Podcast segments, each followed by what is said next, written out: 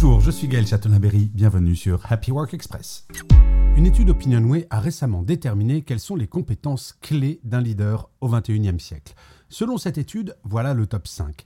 En tête de liste, avec 45% des voix, l'écoute, une compétence primordiale pour comprendre, interagir et répondre aux besoins de son équipe.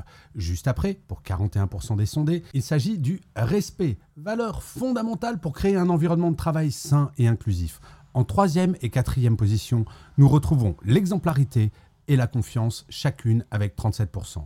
Être un modèle et inspirer son équipe tout en leur accordant votre confiance sont des piliers du management moderne.